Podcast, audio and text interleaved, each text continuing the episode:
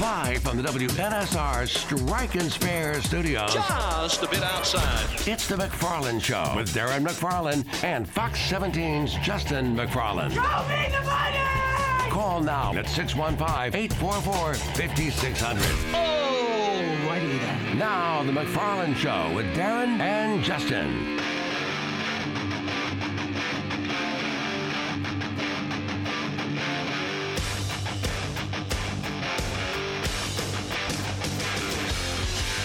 Heading to Tuesday afternoon to you, and yes, it is time for the McFarland Show here on WNSR. Darren and Justin here for the next 2 hours. Strike and Spare Family Fun Center Studio.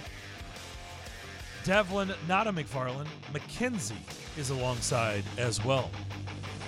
Bill Keen will join us in about 15 minutes. We'll talk all things college football. Boy, there's things always going on when it comes to college football. Emma Lincoln will join us to begin the second hour.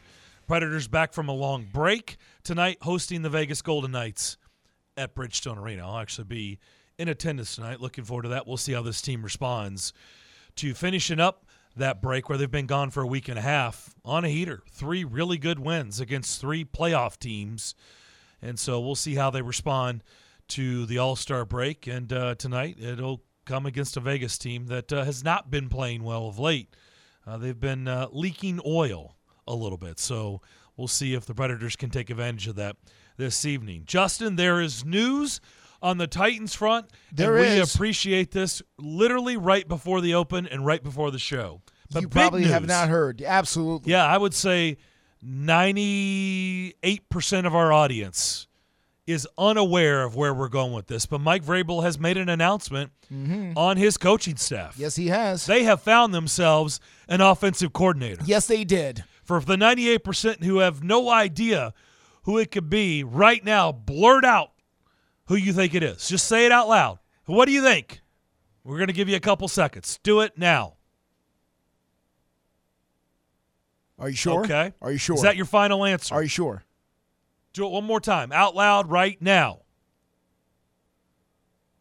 Okay, you're locked in. You're locked in. So you know what your answer is. Let's see if you're right. Let's find out who is right. The Titans have named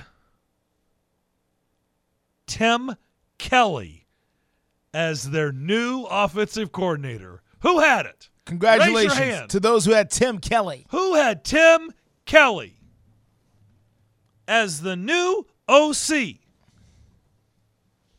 Are you familiar with that name? Probably are. Yeah. Yeah. He's been on staff. Yeah. He was the passing game coordinator. So Eric Bieniemy, a lot of people were trying to connect the dots with Matt Nagy from the Chiefs, waiting for the Super Bowl to be over. And then the Titans will name either Eric Bieniemy or Matt Nagy. Well, if that was your answer, if that's what you blurted out loud. Yeah. Or even maybe Luke Steckel. Maybe you said Luke Steckel. I don't know. Luke Steckel. I don't know who people said. I hadn't heard that one. Yeah, I don't know. He's still on their staff. He didn't go anywhere. Well, that's right. He didn't get the job. So, remember, it went to Kellen Moore. Yes.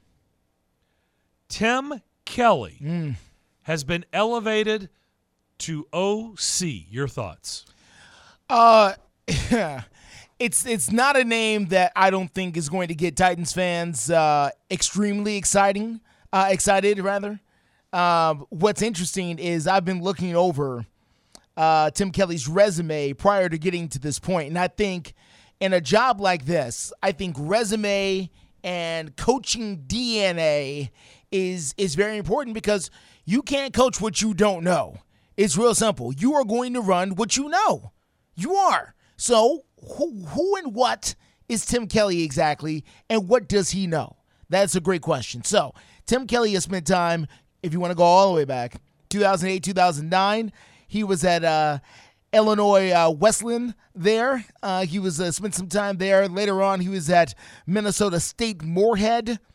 Lately, he's been with Ball State, Penn State, As a graduate assistant, he was at Penn State. Then he made the leap to the NFL. 2014-15, he was the offensive quality control coach for the Houston Texans. He then rose up the ranks to assistant offensive line coach, tight ends coach. Then in 2019, he became the offensive coordinator, while he remained 2019 to 2021, where he was the offensive coordinator for your Houston Texans until he left that job in 2021. So that's who Tim Kelly is. That's where he came from. I don't know what, if anything, we can gain from that. You just have to look back over the head coaches and the offensive philosophy that he's learned while he was with those teams. And what the Titans website touts about Tim Kelly, and by the way, in case you're wondering, yes, the Titans website has already updated his title. He is on their website right now as the offensive coordinator now. How do they do it so quick? Maybe somehow they knew. You think they knew? I believe that, somebody passed him the word. Okay. Because he knew people like me were perhaps going to visit the website. So they're giving Tim Kelly the credit, Darren, for Davis Mills setting the franchise rookie records for passing yards, as well as second among NFL rookies for passer rating, is what they're saying. They also said Brandon Cooks had a good year. Deshaun Watson had a good year in 2020. So this is what I want to know. What is the real story behind the scenes? We're never going to know, I don't think. Yeah, another 10, 15 years. I don't think. But I would really love to know what went on behind the scenes. Because you want to know who said no. Yeah. That's what you want. Well, yeah. You want to know who said no. Or who said yes, and then they got into negotiations, and then things fall apart, right? That happens all the time. I pointed out I heard. Somebody agreed. They started getting their by the way, the Arizona GM job.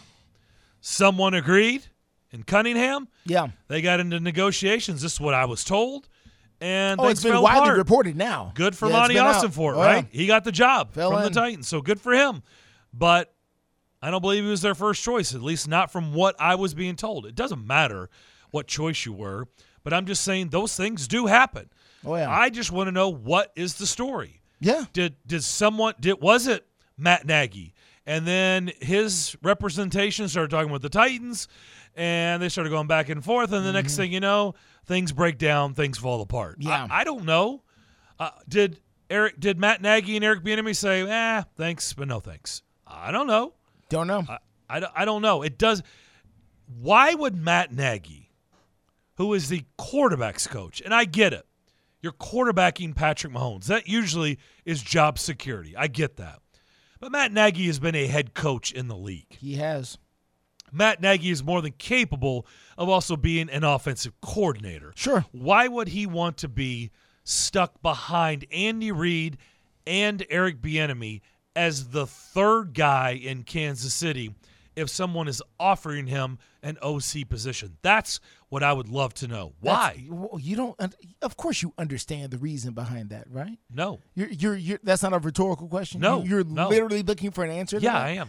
Okay, well, the answer to that is fairly, to me, it's pretty obvious. Okay. Either you believe Eric Bieniemy is going to go elsewhere, and then you're going to be elevated to that position, or you believe that the jobs out there are no good, and you'd rather stay in Kansas City for another year.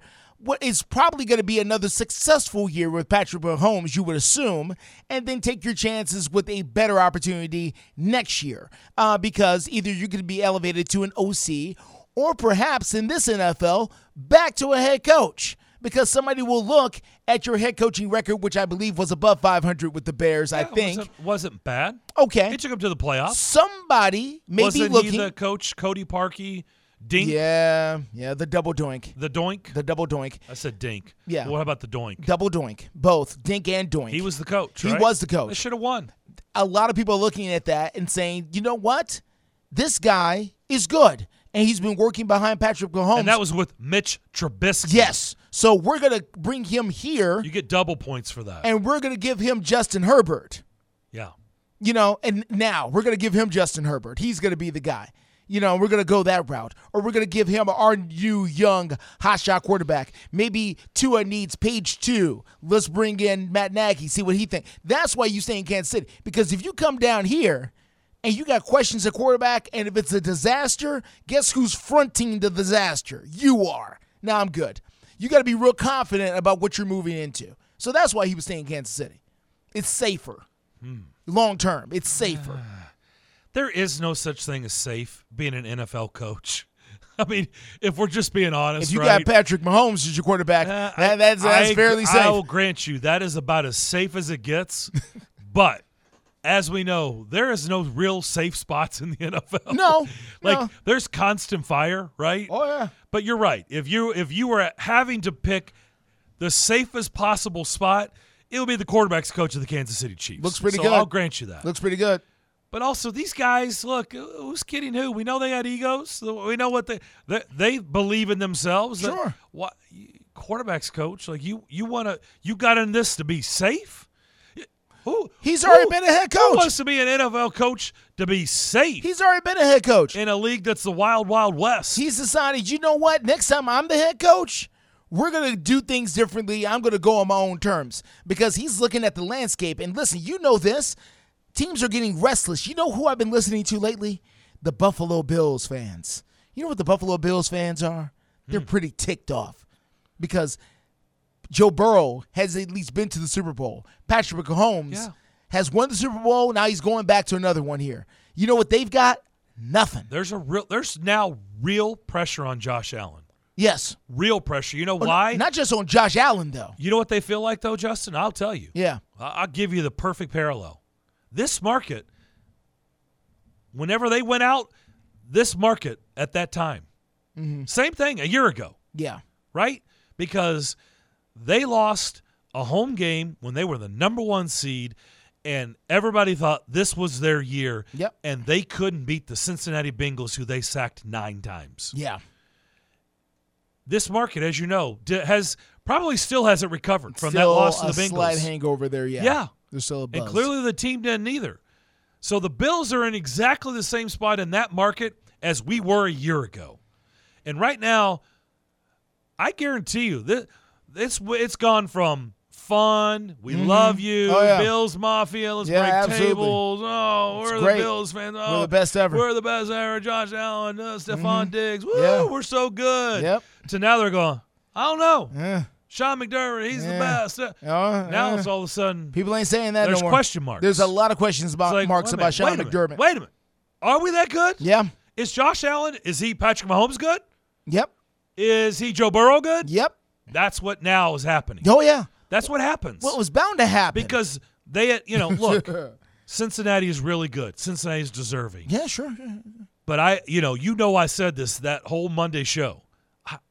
There's no way you could have convinced me Buffalo was going to lose that game. And by the way, they didn't only lose. Oh, yeah. They were never going to win that game. They got beat. Yeah. Got beat solidly. They beat bad. They were never going to win that game. No. It wasn't like they gagged it away at the end after leading the whole game. No. They were playing catch-up the whole game. They were never really in the game. They were never in control. No. Never. No. They were never even in the lead. No. Ever. Yeah. That's a hard pill to swallow. Yeah. You got the whole DeMar Hamlin, the motivation. Sure. Oh, yeah. You got win it for DeMar. You got the emotions. It is our year. This is the time. I mean, it's hair short of Rudy in here. I mean, it is strong. And then at home. Yeah. At home. Yeah. Didn't lose on a fluky play at the end of the game in Arrowhead. You had everything you wanted. We lost at home in the elements. This was our time. Yep. Yeah, it's gonna be a hairy offseason in Buffalo. Sean McDermott is feeling the heat because he's gonna go before Josh Allen goes. Of course, if you got a choice, who's going? Josh Allen. Yep. Yeah, Sean McDermott's gonna be gone. So going back to Matt Nagy, if you're looking around for an offensive-minded coach now to take your quarterback and your receiver to the next level, you're looking around who's available. Well, Sean Payton's tied up now; he's off the board. So who's out there? I promise you, Matt Nagy looks more attractive being the quarterback's coach in Kansas City than he would with an average year as the offensive coordinator for the Tennessee Titans. So that's why he's staying. Yeah. 615-844-5600. Let's sneak in a phone call. Let's go up to Portland. Adam, what's up? What's up? Hey, Justin, you love Josh Allen, man. I do. what is that? Why? I don't know. You tell me. Why do I love Josh Allen? I don't know. Did I say that? Did I miss something? Did I say what did I say? I just hear it in your voice. You're like, yeah. Like I don't know, part of the fanboy. Part of the fanboy for Josh Allen? I mean, nah. I don't have any love for Josh Allen especially, no. Well, he's done exactly what Tannehill's done, so I guess I should be this hyped up about Tannehill. I feel like if he wasn't so big and didn't scramble and do the automatically get you a yard when you need a yard, then he would be Kirk Cousins, man.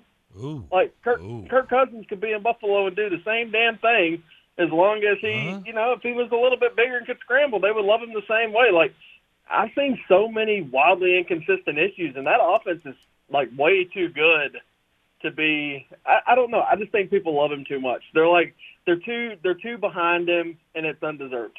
Oh, well, look, Adam. Look, there's more people coming your way now, okay? That's what we're getting at. I mean, look, the real pressure's on Josh Allen now. And let me just tell you, what you just said, when you first said it, I was like, oh, gosh, you're going to throw Kirk Cousins in the same breath? Well, let me tell you, if they fall flat on their face again next year, you know what? He will be compared to Kirk Cousins because you know what the knock is on Kirk Cousins? Man, does he look good in the regular season. But, boy, when he gets to the playoffs, forget about it. Ain't going to win a big game. Ain't going to win 100%, a big game. Man. Hey, especially for the Titans, because I know y'all beat on that too. It's like, I mean, it's just not all these guys are like super special Patrick Mahomes quarterbacks. They're just not. Like, it's so hard to find the real deal quarterback. And I think people, especially Buffalo – and, look how long Chicago sucked at quarterback. Like, I mean, this is so hard to get that position right. So I think people want him to be amazing, but I don't think he is. Like, if you took away his running ability, he is an average quarterback, man. So let me ask you something, Adam. With it, dude. Has Chicago ever gotten it right at quarterback? Honestly, I'm being serious. Gross Rexman, man, 2006. Gross Rexman, that's it. I don't know. Maybe that was just a one-off. I don't know if they got it right. It was a one-off. That defense was really good that year. That defense was real. Some guy named Urlacher. Yeah, Peanut Tillman and Lance Briggs and a few of those guys. Yeah. So let me ask you this before we go. You're a huge, you're a staunch Titans fan, season ticket holder. Tim Kelly is OC. Your reaction? Has that been announced? Yeah. It's official. Oh, God. Yeah, missed that. No, that's how we started off the show. It literally happened right before the open. Oh, I hate that so much. I hate that so – well, all right. Some more tight end bubble screens, right? This sucks, man. I'm done with that. That is garbage. Yeah, this is live reaction, dude. I had no idea. Yeah, that's trash, man. I hate it. Why do you hate it so much? No, elaborate, because we got to go to break. We got to get to Bill, but I can't let you go, Adam. Why do you hate it so much, Adam? It's just like the McFarland brothers. Say somebody hated one of you. If y'all been working together forever, you're going to act just like the other one. So it just sucks, man. Like, give me something new. That's stupid. I'm done with that. All right, guys. Y'all have a good day. All right, you too. That was raw reaction. That was. Right there. I thought it was so raw. I was concerned. I was like, okay, how raw is this about to get? Hold on. He's like, what? Are you serious? Yeah. Yeah, that's a real thing. Oh, that sucks. That's no longer a rumor. That's real. It's on the website. I'm looking at it. By the way, what was the comparison to the McFarland brothers? Well, he's trying to say that the same way that, we spend a lot of time together and we may rub off on each other a little bit, thus would be the same with Todd Downing and Tim Kelly. That's what he's trying to say. I think it's more towards Vrabel than Todd Downing, don't you think? Because you're talking about is big. Because they have the history in Houston. We have not talked about this, and we need to, but we need to at some point sit down and look at how much of this offense was Todd Downing and how much of this offense was Mike Vrabel and what he wanted to see? And that's a real hard question to look at, but I think it's worth exploring because I think, we're about to see a little bit more of it here. Because if you're bringing in Tim Kelly, unless Tim Kelly's got a stable full of ideas that he just wasn't allowed to unleash. He was just saving it for this job. Then we kind of already know what this is. Yeah. All right, we'll come back. We'll switch gears. Bill Keen will join us. Lots of news in the college football world. There's always news in the college football world. We'll talk to him next on the McFarland Show. Clones. What do we want when we're craving protein or we need some more energy? Not bars, not sugary snacks, not energy drinks. What we want is beef, pure and simple. So where's the beef? It's in a package of Old Trapper beef jerky. Old Trapper is not your father's jerky. It's not shriveled, dry, and tasteless. Old Trapper beef jerky is made from lean strips of steak and quality spices that are smoked over a real wood fire. So it's tender and it's tasty. It's not tough. And why is it so good? Because Old Trapper is a 50-year-old family business known for their relentless commitment to quality. They take smoked beef extremely seriously, and you can taste it in every single bite. Old Trapper is packed with protein. It comes in 4 great flavors to satisfy all your cravings. Quality smoked meat at its finest that goes with you wherever you go, to the game, to the gym, to the beach. So look for Old Trapper in the Clearview bag. You can see the quality you're buying. Look for it in major retail stores near you. If you don't see it, clones, ask for it by name, because no other jerky compares. Old Trapper, what's your beef? Realtors abide by a code of ethics. This is Article 9 in action. Beth, a first-time homebuyer, knew nothing about the home buying process, except that she wanted to buy a home. But her realtor had the expertise to make sure Beth understood every document, even giving her copies to review with her lawyer so Beth could close on her first home with confidence. Complicated things explained in simple terms. The difference between an agent and a realtor is real. Realtors are members of the National Association of Realtors. That's who we are. Bundling car and renter's insurance with GEICO is so easy, your neighbors are probably already doing it. But who? Look for the signs. Chances are they live in a home and have a car. They use money and enjoy having more of it. They probably drink lots of lemonade. Lemonade. And they probably said something suspicious like, "I'm bundling with GEICO," or "Stop spying on me with those binoculars." If so, you may want to ask them how easy it was to bundle with GEICO.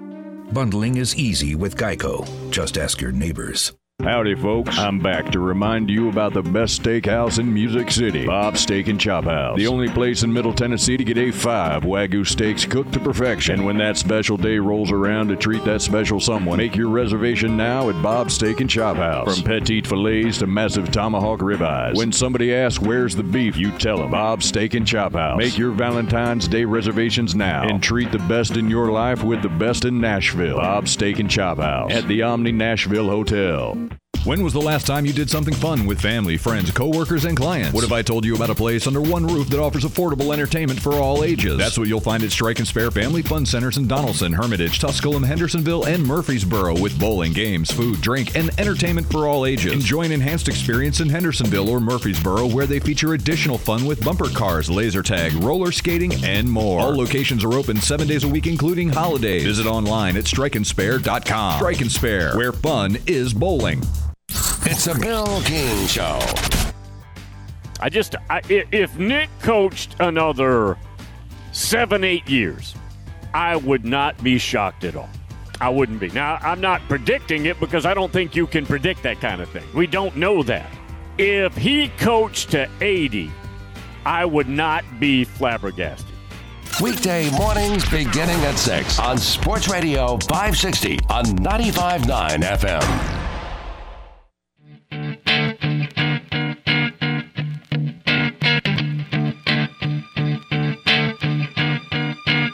You're listening live from the Strike and Spare Studios, downtown Music City. It's the McFarland Show. Titans have named Tim Kelly as their new OC. They've elevated him from passing game coordinator. So we'll get back into that in just a bit. Also some staff changes or additions that they've actually made official. Worst kept secret ever, but guys like Chris Harris as the defensive pass game coordinator and cornerbacks coach. So all this stuff now becoming official. Back here on the McFarland Show, Darren and Justin here with you. Strike and Spare Family Fun Center Studio. By the way, you can watch us on Facebook, YouTube, and Twitter every day as well. We try to clean up for you. Let's bring in Bill Keen. You can hear him on these airwaves starting at 6 o'clock every morning. He now joins us. Bill, how we doing? Hey, guys. What's up? Well, we're about to get into all things as college football turns, as we like to call it. Let's start with where I've been starting with you a lot. Let's start with the coordinator situation down in Tuscaloosa. So we've been talking about Tommy Rees as the OC. That's been made official. Overall, what do you make of that? Do you like that move? I think It's solid. I don't think you have a ticker tape parade over it, but it's solid. And I tell you what, he comes from a system. Now, they were at times bankrupt offensively because of the quarterback situation and the receiver situation, Notre Dame this last year. But he's pretty good. He's a very good play caller. He's young, so Nick can probably bully him a little bit. And he is a tough guy, coach. And Alabama's got to retain their lost physicality by their standards. And I think that marries up well. So I think it's solid. I think it's a solid hire. Kevin Steele, back for his third stint. He's no stranger to moving around. Kevin Steele, this one perplexes me a little bit. It kind of feels like, I don't know. I want to get your take on it, but it kind of feels like he's holding the place for somebody else that we've talked about with you. Does it feel the same to you? Might be. Now, Kevin is a Nick guy. Now, he's not dating way back a Nick guy, but he is officially a Nick guy. You know, Kevin was a walk-on at Tennessee in the 70s, and I first met him in 87. And so I've known him a long time. And I'll give you – here's the best thing about Kevin Steele.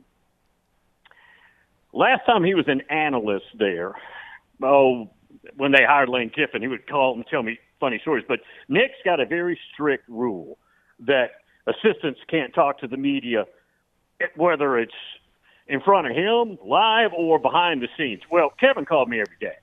So Kevin and I talked every day. He said the funniest thing he ever saw was the day Lane Kiffin came in and they introduced him at Alabama to the coaching room, and he said it was comical. But Kevin's solid. Kevin's one bad resume. First of all, he took the Baylor job, and it fell to pieces. They wouldn't help him, and it made him look really bad. And then he got fired at Clemson when he was defensive coordinator for Dabo Swinney, and they played West Virginia in a bowl game, and he gave up 70. Yep. And he got fired right after that game. And so those are a couple of blemishes, but he's a good tactical coach. And, that side of the ball is also Nick's. So I think that will work well. Now, again, are these home run hires and we couldn't have done any better? I don't think anybody could say that. But I think they're solid to decent hires. Oklahoma and Texas right now are in a holding pattern coming to this conference. Yeah. What is the musical chairs going on behind the scenes? And do you think it's actually going to play out where they have to wait? Because this, by the way, is jacking up the Big 12 too. It's jacking up Georgia. We talked about this with you. I brought up their schedule next year. People don't realize, Oklahoma was on that schedule. So instead, they basically replace Oklahoma because the league said, we need you to take Oklahoma off because they may be coming sooner rather than later. Georgia obliges, and now they've got a cupcake instead of having Oklahoma, and they'll pay the price for that, and they'll get beat up for it when in actuality it's not really their fault. So let's just discuss, where is this going? Are they going to have to wait to the end, or do you think this is going to get fixed and they're going to be here sooner rather than later? How's this going to play out? SEC is playing this like they're not going to be here till 25, meaning their grant of rights agreement, which is your TV brand at your school that the league owns.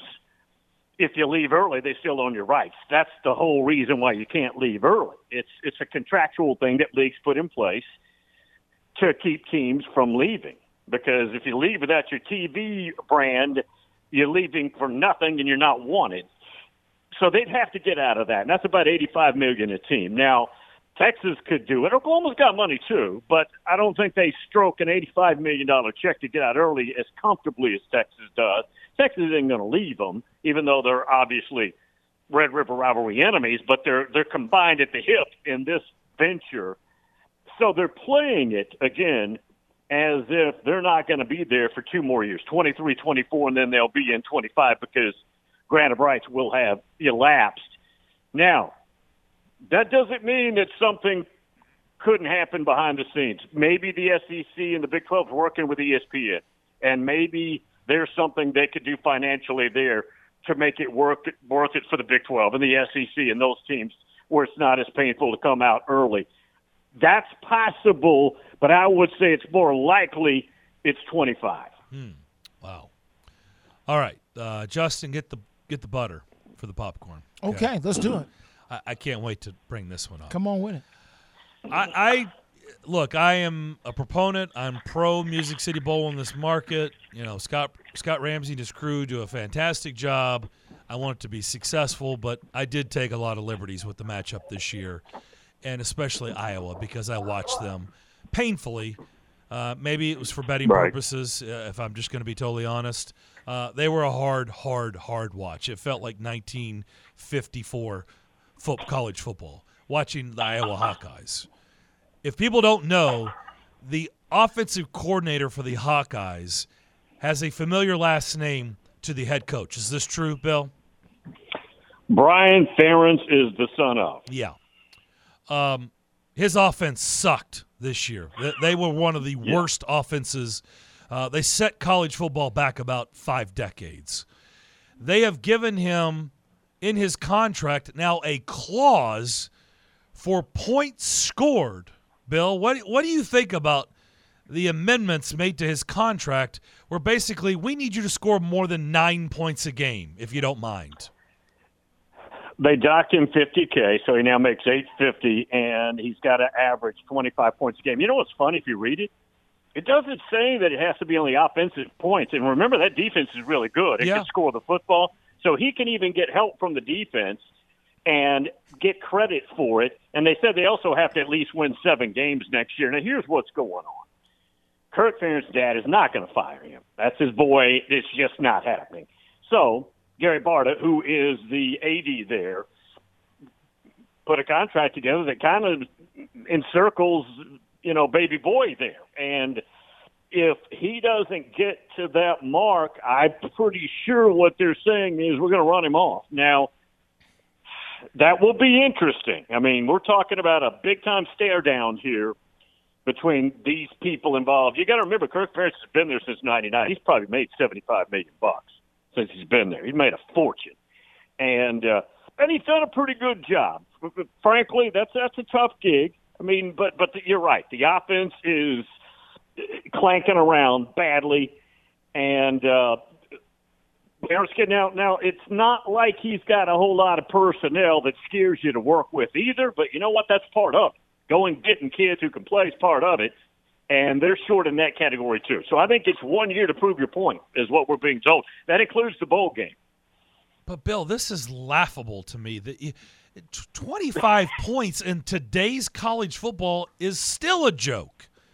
20, you're asking a guy, like, we need you guys to score. And you're right. They didn't even say on the offensive side. They just said, you need to get to 25 points a game. Like that, if that's where your program is, then, man, you're going the wrong direction, in my opinion.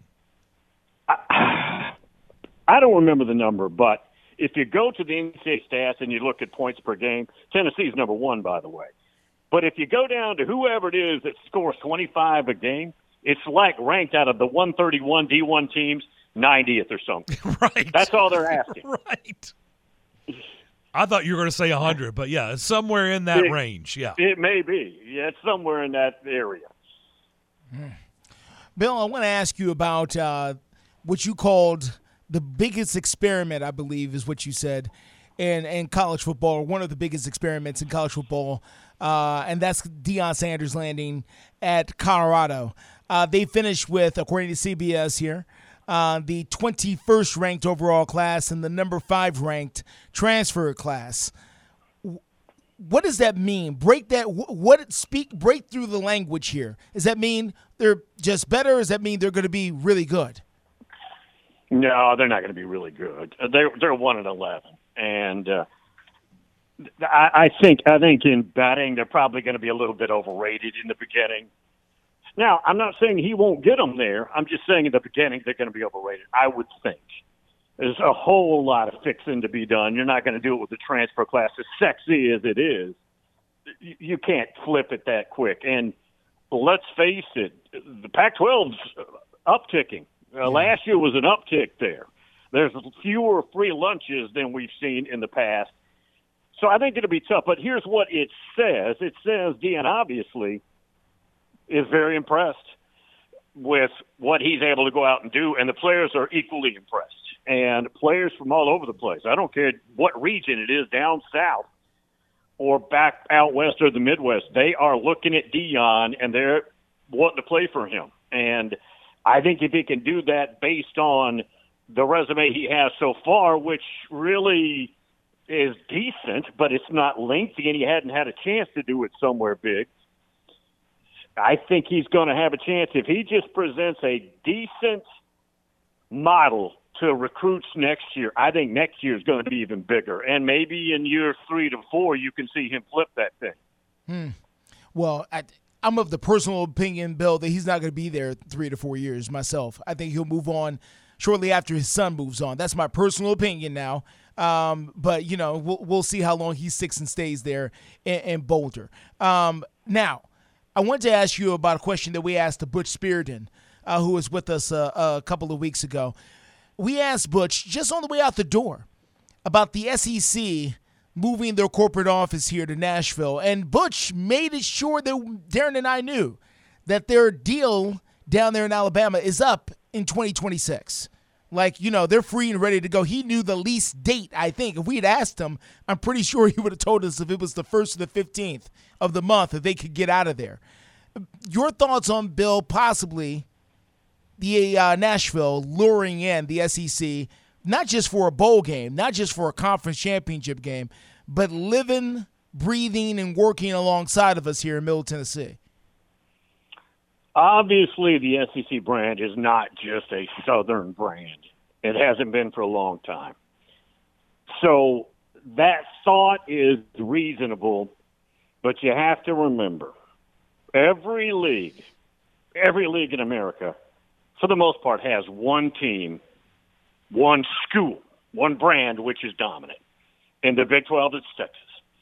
When they merged back in the day, not that long ago, actually, with the Big 8 and all of that, everything was about Texas making the rules. And that's why there's so much disdain.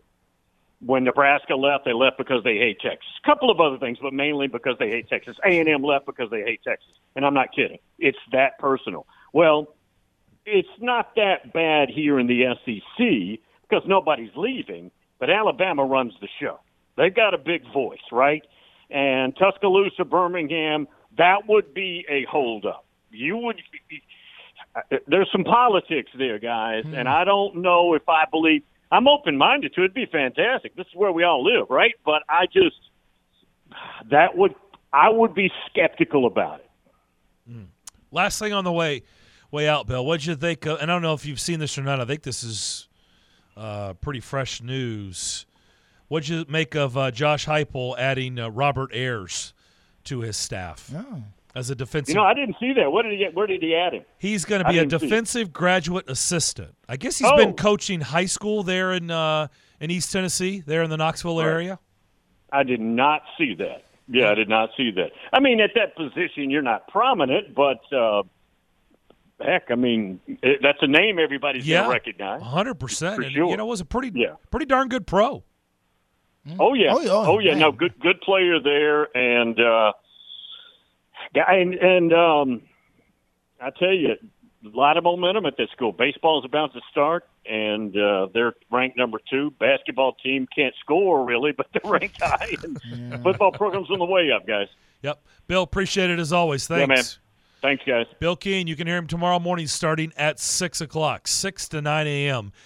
every weekday. Here on these airwaves, Nashville Sports Radio. We're open the rest of the hour. 615-844-5600 is how you can get in touch with us. More of the McFarland Show next. Are you looking for a trusted partner who knows AT&T business inside and out? ABS Communications is an organization built on the premise that telecom solutions and working with companies like AT&T can often be complicated, and the customer needs someone to help them navigate through these complexities. They make complex simple. Whether it's helping maintain, manage, or secure your business, ABS Communications is here to help all your business telecom and mobility needs. Their business was built with the goal of simplifying the process of connectivity for the customer and establishing a long long-term relationship of trust through transparency and accountability. ABS Communications is a top 5 AT&T authorized agent with over 200 years of AT&T technical experience. You can call Mark and the gang at 615-349-8588, or you can visit their website at abscomm.net. And remember, mention the McFarland Show to ABS, and you could get up to $250 in a Visa gift card for new ABS business customers. Bundling home and car insurance with GEICO is so easy, your neighbors are probably already doing it. But who?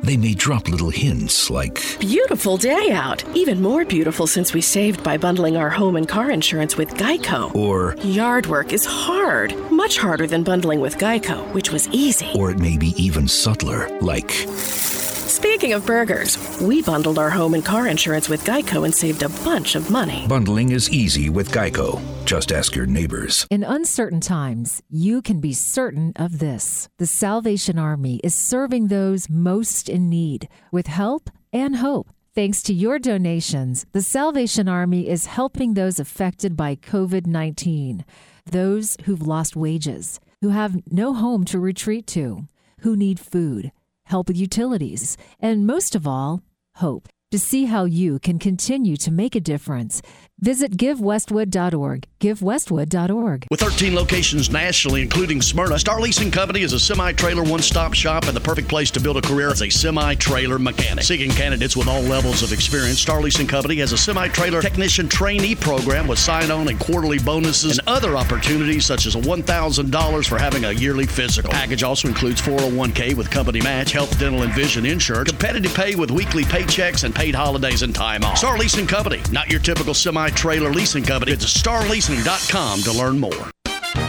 Five State Forecast. Your exclusive National Sports Radio WNSR Sky Scan forecast. Today is going to be mostly cloudy with a high of 66. Mostly cloudy tonight, a stray shower late, low 50. Wednesday, clouds and a few showers, high 66. Scattered showers to start Thursday, then sunny.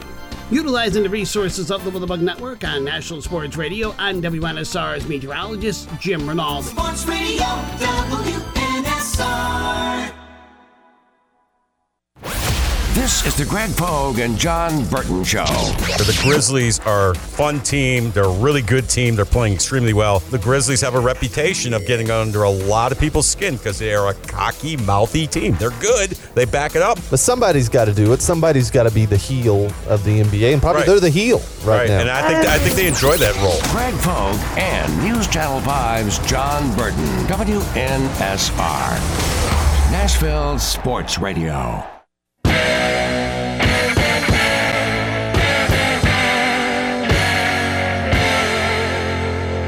The McFarland Show, video streaming live on Twitter, Facebook, and YouTube from the Strike and Spare studio. 844-5600 is how you get in touch with us. Let's go to Eric. Eric, you're up next. What's up? Hey, guys. As always, it's a pleasure to talk to you. Yeah, same to you. Hey, yeah, guys, a couple of things. First of all, I don't know, Darren, how you were just felt about this show, but have you heard they're supposed to be bringing back an updated version of King of the Hill? No, not heard that. Yeah, I heard that apparently this morning on another station. They were talking about that. I guess it's maybe Bobby will probably be an adult. Maybe he'll be married to Connie. I don't know. It'll be interesting to see if they have older versions of Hank and Bill and Boomhauer and Dale. I guess they'll still be standing there drinking beer, and also Min and Con and some of the other characters on the show. I remember it was hilarious. Although it's a be interesting to see if they get another voice to do the voice of Lou Anne, because, of course, the person that did her voice has passed away. So, Well, I guess they'll have to figure that out, won't they?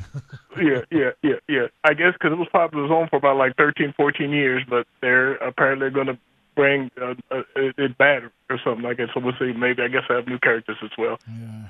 And also, you may or may not have heard about this, but apparently I don't know what the final bidding was. But apparently it was around about $100,000 where somebody was bidding. It was an online auction about jar of sand where Tom Brady stood when he retired. Can you believe that? Oh my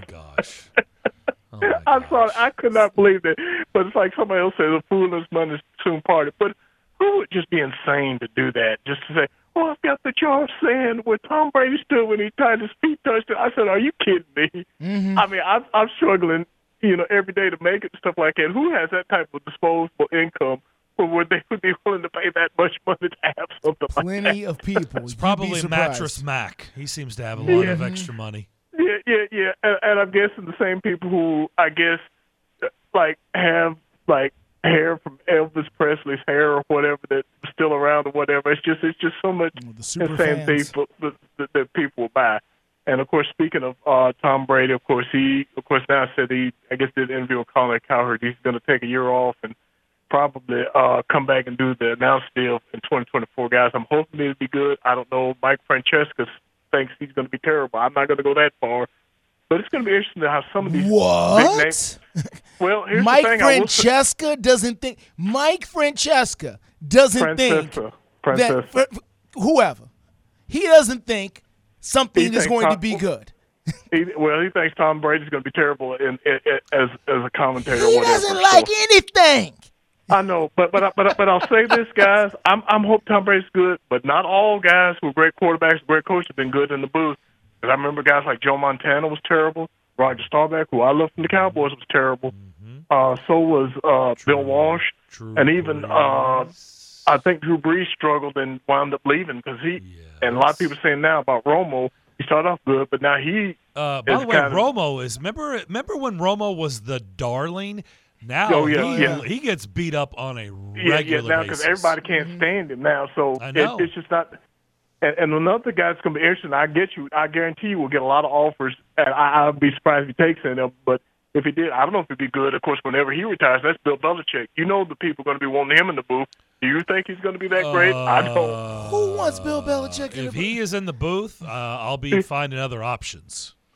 Nobody's going to call Bill Belichick. I have no interest in listening to a mumbler do a three-hour football game. That's what I'm saying. And there's going to people, and I think another interesting one, whenever he retires, is probably be Andy Reid. It's just going to be interesting because not all coaches and not all players that retire are necessarily going to be great in the booth.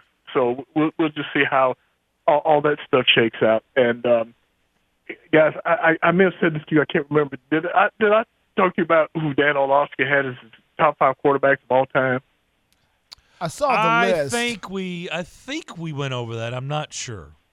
Yeah. It was interesting, but he, of course, named his guys, and he didn't have Joe Montana because he said that Joe Montana didn't have the numbers and that he felt like he was too young to remember him. And I said, Dan, you had Dan Marino and John Elway in your top five, who both played against Joe Montana, exactly. Who Joe Montana destroyed in Super Bowls with the 49ers. Joe Montana's got the numbers where it counts. Let me just say this, true. Eric. By the way, let me just a couple things. One, have you seen the new 30 for 30, The Bullies of Baltimore? No, I haven't seen it. Okay, you need to. By the way, Justin, I stayed up and I watched the whole thing last night. I couldn't sleep. I can't get enough. It's 2 hours long. I can't turn up one. I'll check it out. There's so much on the Titans. Eric, you need to watch it. There's so much on the Titans. Yeah, I'm definitely going to be looking out for that because I'm sure they're going to probably have repeats or something like that. But they're showing it every night. It just came out. Yeah. Check it out. Well, guys, it's always good to talk to you. Y'all take care, and we'll talk to you again soon. Okay. Thank you, Eric. Appreciate the phone call. I'm also going to say this. Devlin, see if you can find this. During the break, our man Trent Dilfer. Yeah. Oh, I didn't see this the first go around. Remember, I didn't watch it all. Yeah, I just got pissed. Last night I watched every second. I'm gonna just tell you, it is so worth it. I'm fascinated by it. It is unbelievable, and there's so much about the Titans in this thing. You gotta watch it. But Trent Dilfer, we'll try to play the clip. When he said it, Justin, I was like, did he just say that? And as you can imagine, it has been made. This is Super Bowl week. Oh. There's a lot of distractions, and it is making its rounds. Like the minute he said it, I was like, "Uh-oh." Talking about him not being impressed. Yes, it is making its rounds. We'll try to get you that clip. We got it. We want you to hear it, okay? Before we get out of here today, Tony and Nolensville. We'll come out on the other side, wrap up the first hour with you. More of the McFarland Show next. Slim's Tender Mac Bowls are back. We start with a 3-cheese blend to make our delicious mac and top it with chopped hand-breaded tenders and Colby Jack cheese. Try the Tender Mac Bowl meal or the Buffalo Tender Mac Bowl meal. both served with Texas toast and a medium drink. But hurry, they're only around for a limited time. Download the Slim Chickens app to order and earn rewards. Individual rates, coverage, offerings, and savings may vary, subject to terms and conditions, not available in all areas. If you're a small business owner, listen up. Pie Insurance wants to give you one of those aha moments, the kind that could save you money. Workers' comp is probably one of the biggest costs you face. But did you know that insurance providers have flexibility in setting their prices? That's right, but many don't bother giving small businesses the savings you deserve. Instead, you can get lumped in with other businesses and overcharged. Pie Insurance was created to change that. With Pie, you get a quote tailored specifically to your business, and you could save up to 30% with no hassle and no hidden fees. Plus, when you sign up for pay-as-you-go billing, your premium is based on your actual payroll, not an estimate. So your workers' comp audit experience is simplified. Take 3 minutes to see how much you could save with Pie Insurance. Ask your agent for Pie or get a quote at iwantpie.com. That's iwantpie.com. Hi, this is Joe Cordell with the law firm Cordell & Cordell. Divorce can be complicated, especially if children are involved. If you're a father and want to protect your role in your children's lives, remember Cordell & Cordell. We've helped men with matters like these for 30 years, and we'd love to help you. Contact Cordell & Cordell to schedule an appointment with one of our firm's Nashville area attorneys, a partner men can count on. 810 Crescent Center Drive, Suite 160, Franklin, Tennessee, 37067. Online at CordellCordell.com. Today on Hey Culligan, smooth skin and soft hair comes from where? Here's Mike. Hey Culligan, I've tried every conditioner, lotion, and body wash known to man, and my skin still feels like sandpaper. It could be your water, Mike. Oh, that's harsh. More like hard water. Are you interested in smart, high-efficiency water softeners from Culligan Water? Huh? Want baby smooth skin and soft, luxurious hair? Yeah, can you hurry? I have a date tonight. We're already on the way, Mike. Let us help you out with the free in-home water test from a local Culligan Water expert at Culligan.com. What happens to your decision-making when you drink? Well, after one drink, you feel confident. A few more, and calling your ex at 1 a.m. seems like a great idea. And you're pretty sure the secret to a great taco is four-day-old macaroni. The bottom line, drunk you doesn't make great decisions. So you're risking a DUI or worse if you count on him to get you home. Plan before you party. Get home safe. Paid for by the Tennessee Highway Safety Office. It's the McFarland Show with Darren McFarland and Fox 17's Justin McFarland. I just saw a picture of Jim McMahon. Jim McMahon's one of those guys that lived hard, okay? I know. Look, I know. I understand. There's some rough, humble miles on that body. Yeah. Some on the field, some off the field. Jim McMahon, high mileage. Oh, there's a high mileage. High mileage in that vehicle. It is not highway miles. The McFarland Show with Darren and Justin on Nashville Sports Radio WNSR. Give us a call, 615-844-5600. The McFarland Show with Darren and Justin. Emma Lincoln is going to kick off the second hour. We're going to get back into this bullies of Baltimore. I'm just telling you, you got to see it. And we're going to unveil some stuff. And I don't want to spoil it too much, but I don't feel like we can spoil it. Everybody out there listening who hates the Ravens and loves the Titans, you need to watch it. And it's look, a lot of it's painful. I get it. But it's still worth the watch. So we'll get into some stuff in the second hour about it. Let's go to Tony in Nolensville. Tony, what's up? Well, guys, good afternoon, first of all. And I'm going to tell you what's the word on the street. He plays it off well, but the word on the street, it's Eric. Our guy Eric is who's bidded on that thing I'm saying. Oh, that's what I'm hearing. Okay. Eric brought it up. If Tom Brady played for the Cowboys, I would believe that, but I'm not sure he would do anything non-Cowboy related. I believe Eric's all over it. I believe he's done sent the bid in, and he's locked it down. I believe it's Eric. He's our NFL guy, Eric. We'll send our McFarland Show investigative team out on the streets and see what we can dig up. We'll get on it. That's great.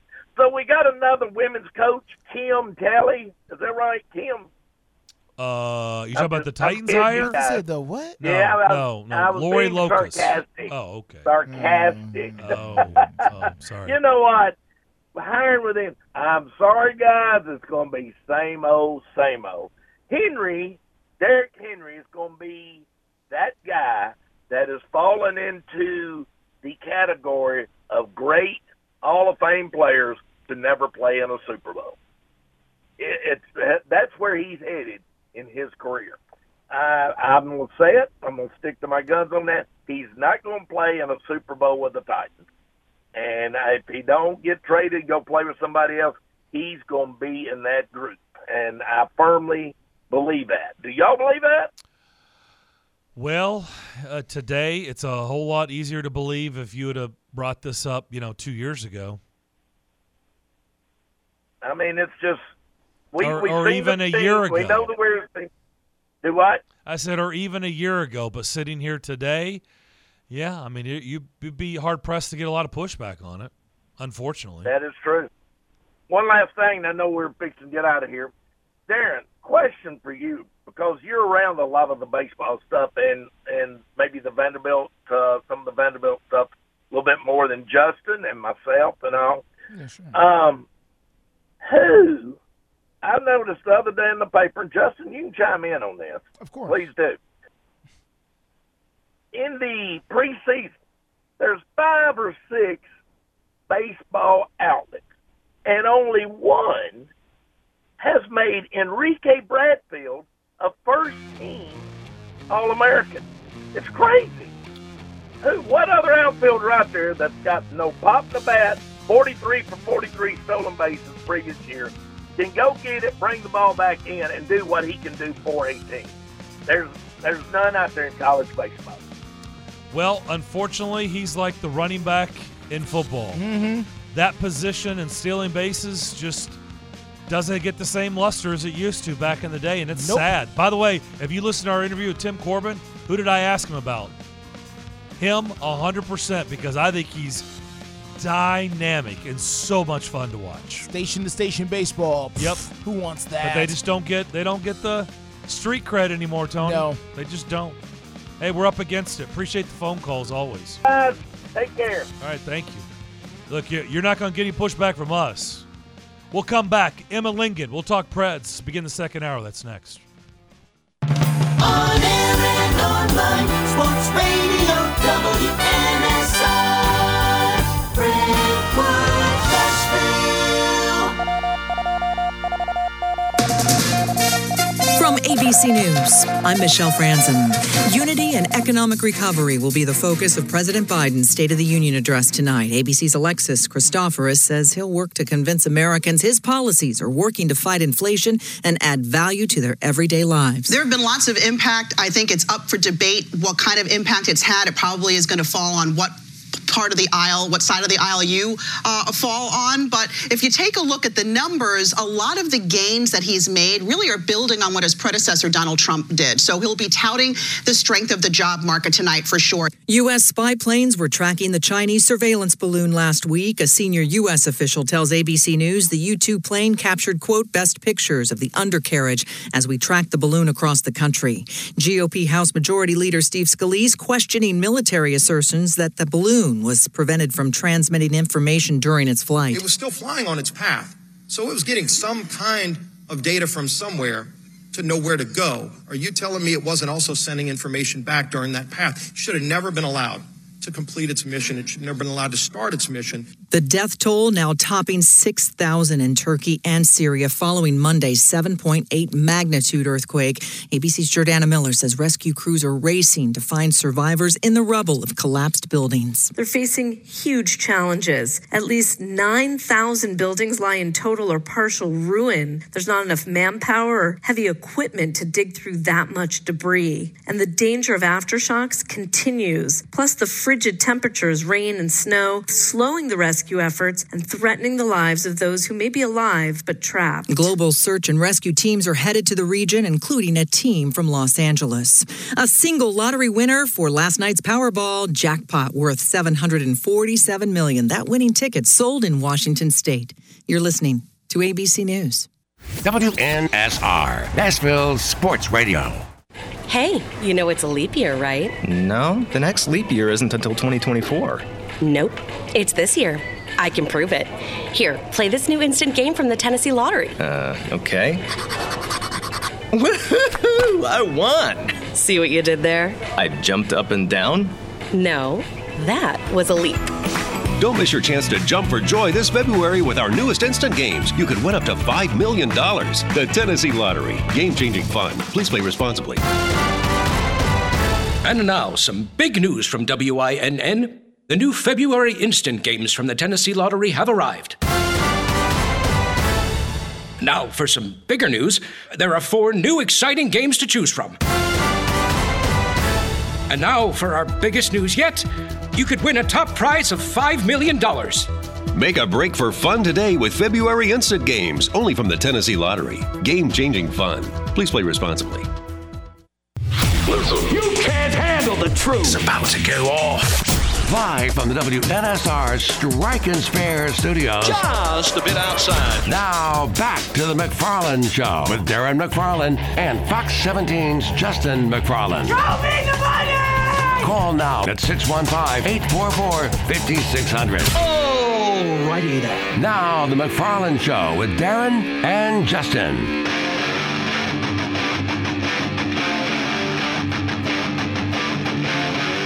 Second hour on this Tuesday afternoon. Darren and Justin here with you. Strike and Spare Family Fun Center Studio. Let's switch gears. Let's talk a little Prads. Back on the ice after a long layoff tonight, hosting the Vegas Golden Knights at Bridgestone Arena. Puck drop at 7 o'clock. Emma Lincoln now joins us, Predators beat reporter, back from Sunrise, Florida. Emma, thanks for bringing the Florida weather back with you. Appreciate it. Happy to. Anytime. I mean, it's not 81, but it's, you know, it's high 60s. We'll take that. Yeah. It's a lot. We've seen a lot worse. It was certainly kind of cold. I think when you left, it was really, really cold, right? Yeah, I left in the middle of that ice storm that we were having here. Yeah. So. Yeah. It was a good time to get out of Dodge. Yeah, good time to get out of Dodge. So some different-looking things around the skills competition on Friday night. Saturday afternoon was the All-Star game. But let's start with kind of the different looks and some different things that they did. Talking with you on the podcast, you brought up, you know, a golf course being included. Just a little bit different look overall. I'm sure you've gone back and maybe even watched the coverage just to see what it was like to get a different perspective of what the viewer saw. Overall, what did you think? Yeah, you know, it was interesting with it being a little kind of disjointed with all of those outdoor elements like you were talking about. It may have felt a little disjointed, you know, for those of us who were there in person. But, you know, I think that it was cool. They made it very Florida. I'll give the league that. And, you know, the nice weather certainly didn't hurt. But, yeah, it was very interesting to kind of see, you know, this is my first NHL All-Star experience in person. So it was really cool to see. And I think, you know, most importantly, Juuse Saros, our representative from the Preds, he had the time of his life. So that's what matters. So it was cool to be a part of that. Do you think he'll take a shot tonight against Vegas?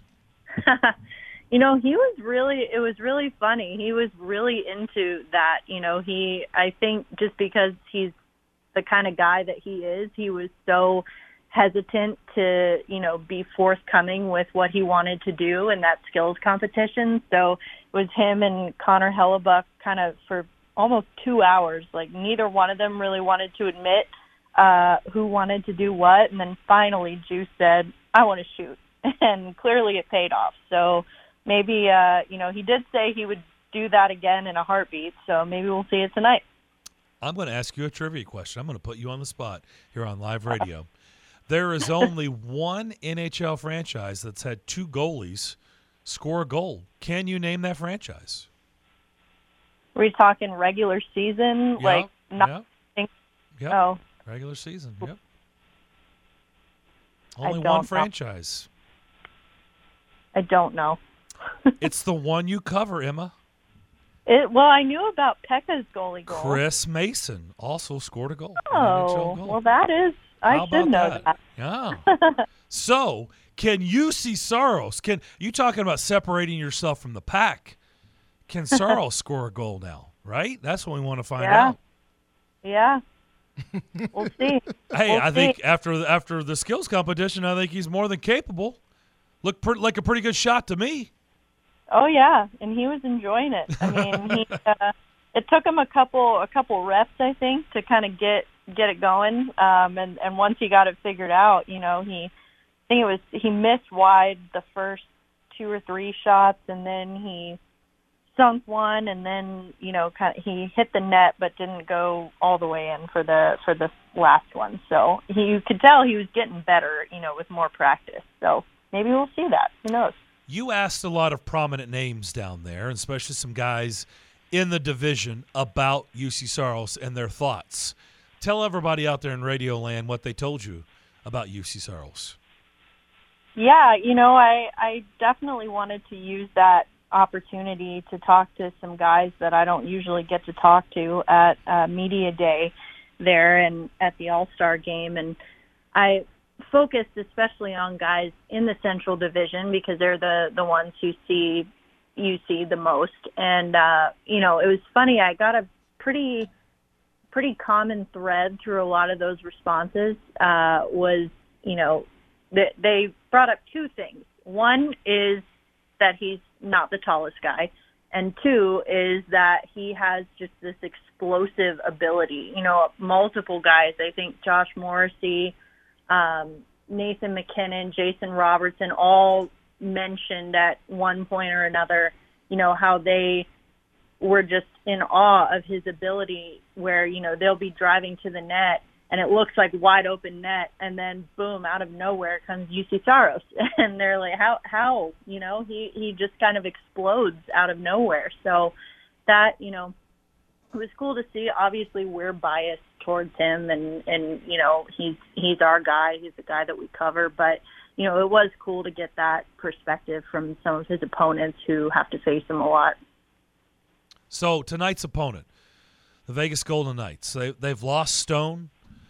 They've been leaking oil here lately. They did not end on a good side of things. Probably the break was welcomed for Vegas because they did just the opposite of the Preds. I think they lost like their last four, where the Predators had three really nice wins against playoff teams going into the break. So what are you expecting tonight? You know, I talked to some of the guys this morning at morning skate, and I think the general feeling is that, you know, we want to avoid the temptation to look at this as an easy win for all the reasons that you said. You know, it's still a challenging team, and it's a team that's given them trouble already this year, and so we definitely don't want to fall into a trap here. This could easily be a trap game, you know, where you kind of think, oh, they've lost four in a row, they've got a lot of injuries, you know, we can let our foot off the gas, and that's definitely what we want to try to avoid here tonight. So I think that, you know, Vegas is a team that they can still bring it. I believe their last game before the break was an overtime loss, so they, you know, they're still capable of staying in it. They've also got their dads here. That's part of their dad's trip this week. So, you know, might be showing out a little bit more for the dads. So definitely don't want to sleep on this team. Not at all. Sleep on them or anybody else.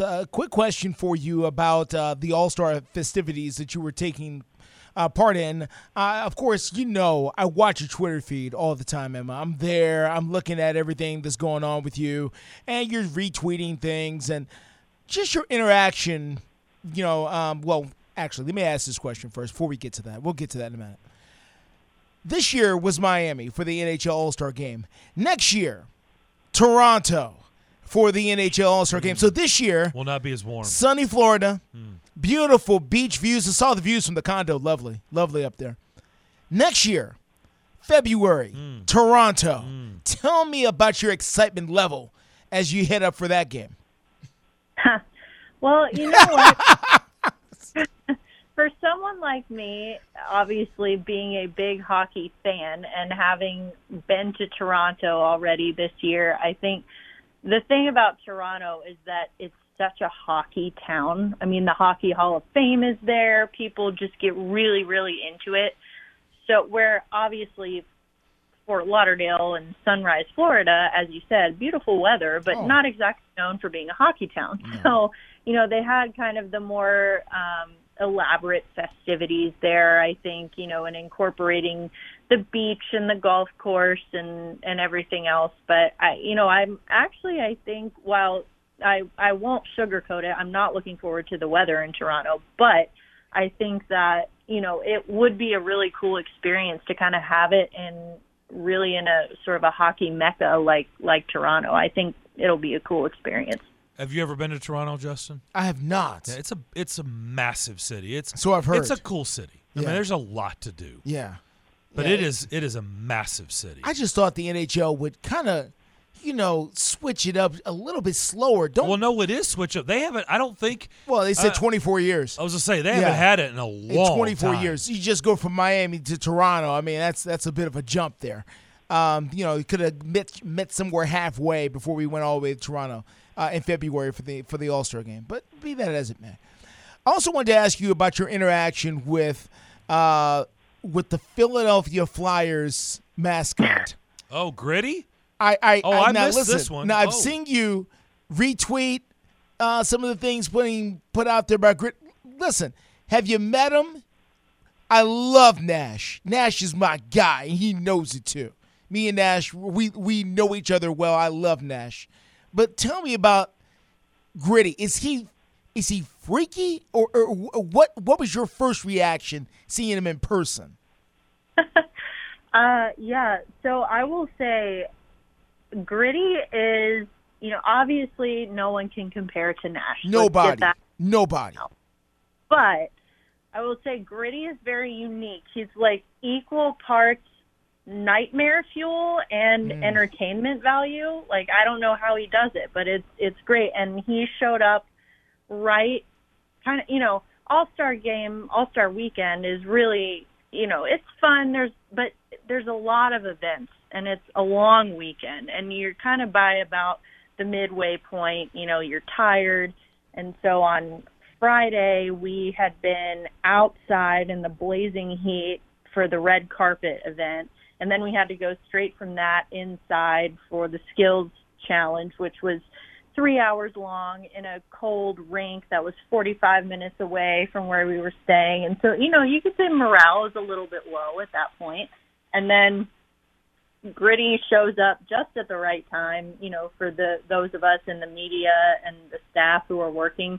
He just wandered in to the media room. Only mascot that I ever saw come into the media room, and just kind of stood there for a minute.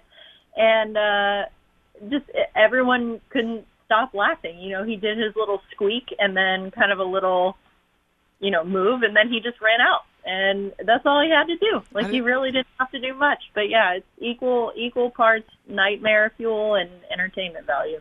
I mean, everybody – I haven't met anybody yet who's met him that doesn't have either a nightmarish reaction or they thought it was the funniest thing they've ever seen kind of deal. So, clearly, he strikes a nerve the minute that he comes wandering in to any room. Were all the mascots down there or just a few of them?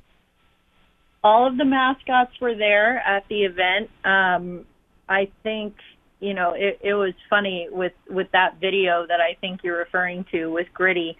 I'm still watching it to this day over and over, and I can't stop laughing every time. It's just, it was perfect. I did run into Nash. Finally, about, you know, third day we were there, I ran into Nash. He was busy, you know, partying it up with the rest of the mascots. Yeah, he's a cool cat. It was funny, actually. So Seattle, because their All-Star representative, Matty Beniers, was injured. His replacement for the All-Star game was Chandler Stevenson, I believe, from the Golden Knights. And so Seattle actually didn't have a player at the All-Star weekend, but they did have their mascot there. So they actually had an entire staff there, just like we did for the Preds. We had myself, we had our social media manager, and we had a PR person. And so the Kraken had that as well, just to cover their mascot for the entire weekend, which honestly, they probably had even more fun than we did. So that, you know, the mascots are just as big of a part of All-Star Weekend as anything else. So, Justin, I remember when the NHL All-Star game came here, what was that, 5 years ago? I think so. Every bit of five years ago. So my son was, you know, about half his, so he was 5 years old. Yeah. So he was much younger. And it is interesting to see kids interact because some mascots, they're cool. Absolutely. They gravitate towards them. Yeah. They run towards them. And other mascots, they run away. Yes, in horror. In horror. Screaming. Yes. In fear. It is amazing to see which mascots they want to be around and the other ones that they want no part of. Yeah, yeah. It is interesting to watch. And maybe Emma will tell us that it's that way for adults, too. I don't know, but that was just my kid experience. Well, see, it's funny for me because you talk about, you know, gravitating towards some and running away from others. Little Emma would not be caught dead next to of any kind. Like, really? I had a deathly fear of any thoughts. Like, it was bad. I'm sure my parents to this day, you know, still like to tell the stories about how I was terrified of, you know, Ronald McDonald and, you know, Chuck E. Cheese. So you and Chuck E. Cheese didn't do well, huh? Oh, not at all. Not at all. And so even into, you know, my young adulthood, I still say, you know, I worked in athletics when I was in college, and doing that was almost like immersion therapy for me because I had to be at all of these events where the mascot was around and, you know, would come up to me and, you know, mess with me and say hi to me. And you kind of, like I said, it's like immersion therapy. You just got to get used to it. And so it helped that I knew in college, I knew the person who was playing the mascot. Yeah. So at least when he would come up to me, I would say, okay, this is fine. I'm safe. Everything's fine. But even now, like, I don't love to be, like, super close to them. You know, I don't know if that's something that'll ever go away. But, yeah. That's funny. It's interesting, though. It is. Let's end with this. Cole Smith ended really nicely going into the break, netting a couple of goals. He was rewarded with a new contract coming out of the break. So what did you make of that move? Yeah, you know, I think it's a good move. I think it's a good cost-effective move. You know, it's a little bit of a pay raise for him going into next year. You know, it locks up one guy on free agency that the Preds don't have to worry about now. Like I said, cost-effective. I think he's a big guy. He's a good skater. He has a really good penalty kill element to his game. And now, obviously, we're starting to see him produce on offense. But even if we hadn't seen that, he just brings so much that I think, you know, maybe fans who are tempted to kind of just look at the points and the score sheet, you know, may not see that from him. But he really does bring a lot to the table, you know, as a third or fourth line guy. So I think it was a good move, and you know, really happy for Cole because he's one of the hardest workers on that team. So it's good to see him get rewarded. No doubt about it. His teammates love him for sure. All right, we'll see how it all plays out tonight. I'll be in the building. You'll be in the building. Should be a fun night at Bridgestone Arena. Emma, thanks for doing this as always. Absolutely. Thank you, guys. Emma Lincoln, Predators beat reporter. We'll come back. Get into some things. By the way, I'm seeing some news on Aaron Rodgers, what he told the Pat McAfee show today at Radio Row at the Super Bowl in Glendale, Arizona. We'll talk about that and more. Your phone call is welcomed as well. 615-844-5600. The McFarland Show coming back. Hey, Nashville, start your day the right way with Bongo Java Cafe, located in the lobby of the Omni Nashville Hotel. Bongo Java is Nashville's oldest local coffee company. Get your day started with a freshly baked muffin and wash it down with a hot cup of dark roast or hair of the dog blend. With free Wi-Fi, you can get some work done while enjoying a toasted breakfast sandwich. Beat the traffic. Treat yourself at Bongo Java Cafe, located in the lobby of the Omni Nashville Hotel, 5th Avenue, downtown Music City.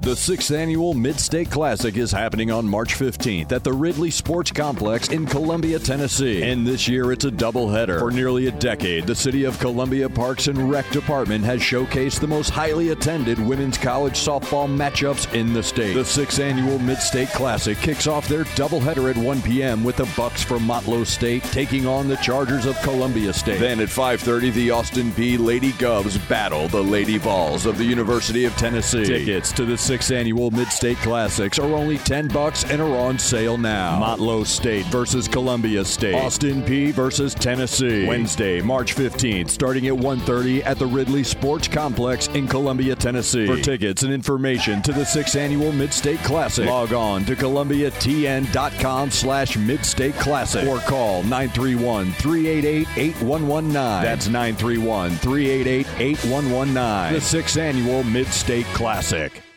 They say they'll get your biggest tax refund. Jackson Hewitt says your biggest tax refund guaranteed, and a chance to double your tax refund. Thousands in weekly prizes during the Double Your Refund sweepstakes.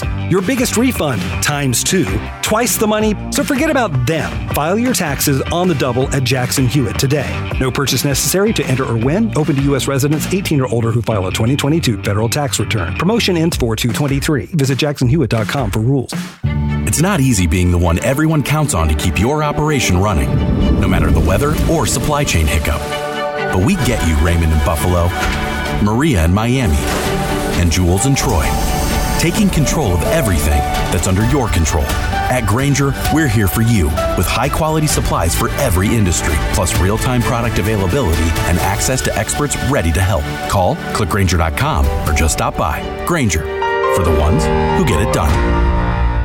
What's your next dream? Paying off your credit card, remodeling your kitchen, exploring the rainforest of Costa Rica? Whatever your dreams, they take some planning. And State Farm agent Austin Hardy is right here in the Middle Tennessee community to lend a hand. As your local good neighbor, he can help you look at the things you want to save for and come up with a plan to make those saving goals happen. Because your money should work just as hard as you to achieve your dream. So whether it's being free of debt or free to roam the world, call State Farm agent Austin Hardy here in the Middle Tennessee community. Like a good neighbor, State Farm is there. The Jim Rome Show. I get a lot of vacation. I understand that. However, I don't take a lot of sick days. These things are not one and the same. That was not like I worked 8 straight days or I worked Super Bowl Sunday. I think I'll give myself a day off. I earned it. Hey, and by the way, I could, because I have those days. I pride myself in not taking sick days. I hate that. We usually grind through it. But honestly, it was the right thing. In that case, it was the right thing. The Jim Rome Show. Weekdays 11 to 2 on Nashville Sports Radio.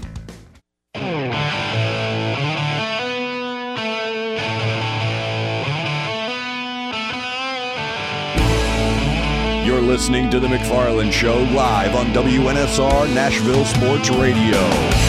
Thank you, big voice guy. Back here on The McFarland Show. Radio Row starting to crank up. Last night was the media days. Media days used to be on Tuesday morning /afternoon.